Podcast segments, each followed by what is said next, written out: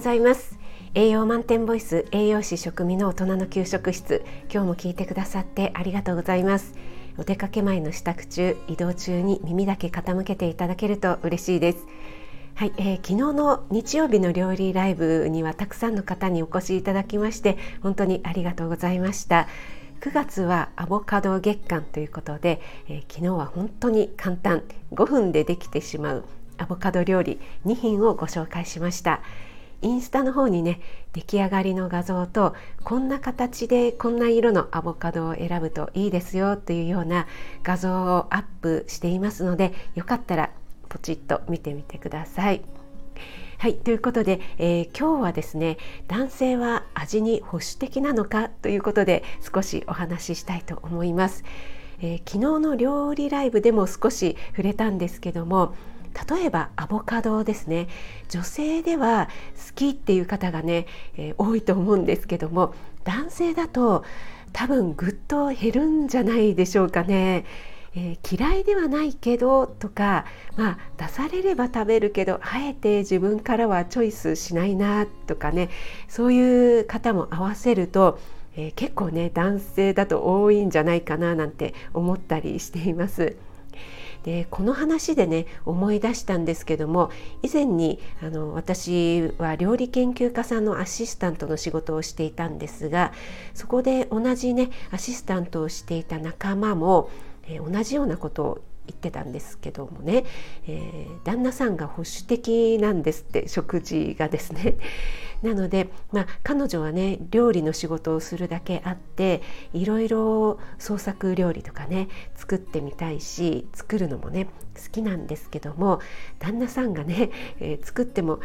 普通のでいいよって 言っちゃうので張り合いがないなって言ってたんですよね。はい、例えば普通のっていうのは、まあ、いわゆる肉じゃがとか焼き魚とかそういったものなんですよね。皆さんのご家庭はいかがでしょうか？これはね育った家庭とか環境にもよると思うので一概に男女差では言えない部分も大きいと思うんですがそういった傾向とかってね何か脳科学的に原因があるんでしょうかね、えー、女性はね想像することが得意って言いますよね、えこれは料理に限ったことではなくて相手の気持ちを察するとかそういうのも女性の方が得意だったりしますよね。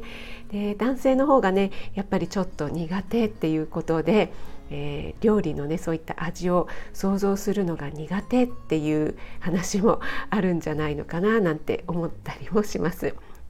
で以前にですねマツコの知らない世界で、えー、マツコさんがですね凝った料理を出しても実は男はわからない男はケチャップ味を出しとけばいいのよっていう発言をされてね、えー、共感が相次いだっていうね、えー、ことがあるみたいなんですね。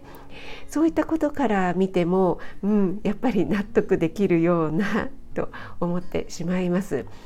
えー、ちなみにですね我が家は夫も息子も結構チャレンジャーな方ですかねアボカドもパクチーも結構好きですしね はい、えー、よかったらね皆さんのご家庭のことも教えていただけると嬉しいです。